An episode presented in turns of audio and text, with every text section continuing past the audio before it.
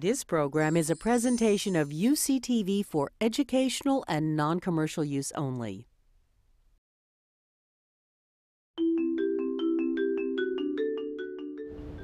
And now to UC Santa Cruz, where Guy Lasnier finds that because of interbreeding thousands of years ago, inside most of us is a little bit of Neanderthal. The discovery last year that Neanderthals and humans interbred shook up the field of anthropology and prompted headlines around the world. A key figure behind that discovery is Professor Ed Green, a bioinformatics expert at the Baskin School of Engineering at UC Santa Cruz. Green coordinated the Neanderthal Genome Project while at the Max Planck Institute for Evolutionary Anthropology in Leipzig, Germany. The Neanderthal Genome Project is um, a remarkable resource for understanding not only the history of our species and how we interacted with them, but also understanding the important biological changes that have happened since we diverged from Neanderthals. I view Ed Green's project to sequence the Neanderthal and analyze it in comparison with the human genome as one of the greatest scientific projects of our time. This is really a project about origins. This is a project about understanding who we are and how we came to be. The genome is all of the DNA that's passed on from one generation to the next, all of the genetic information that you get from your mother and your father.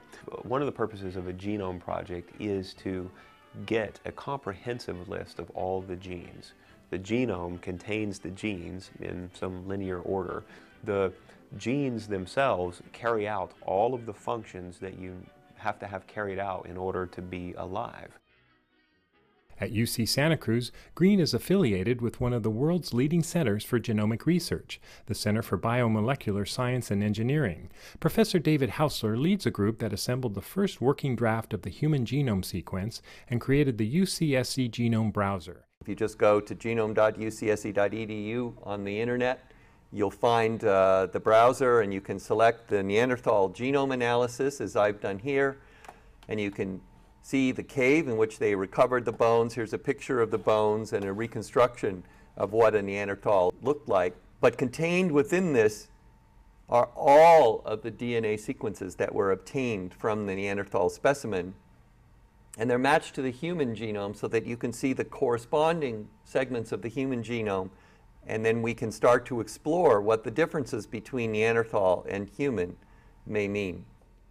Data collection starts by getting a bone that has DNA in it. What happens is the bone is taken into a clean room, and in the clean room, you drill a small bit of this bone to, with a dentist drill to pulverize it and make uh, bone powder. Then we take a solution that will dissolve DNA and do a DNA purification from this bone powder.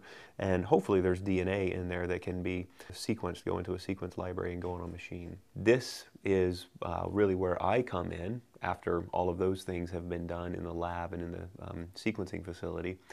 Looking at these DNA sequences, which are just strings of A, C, G, and T, and try to make some biological sense of this.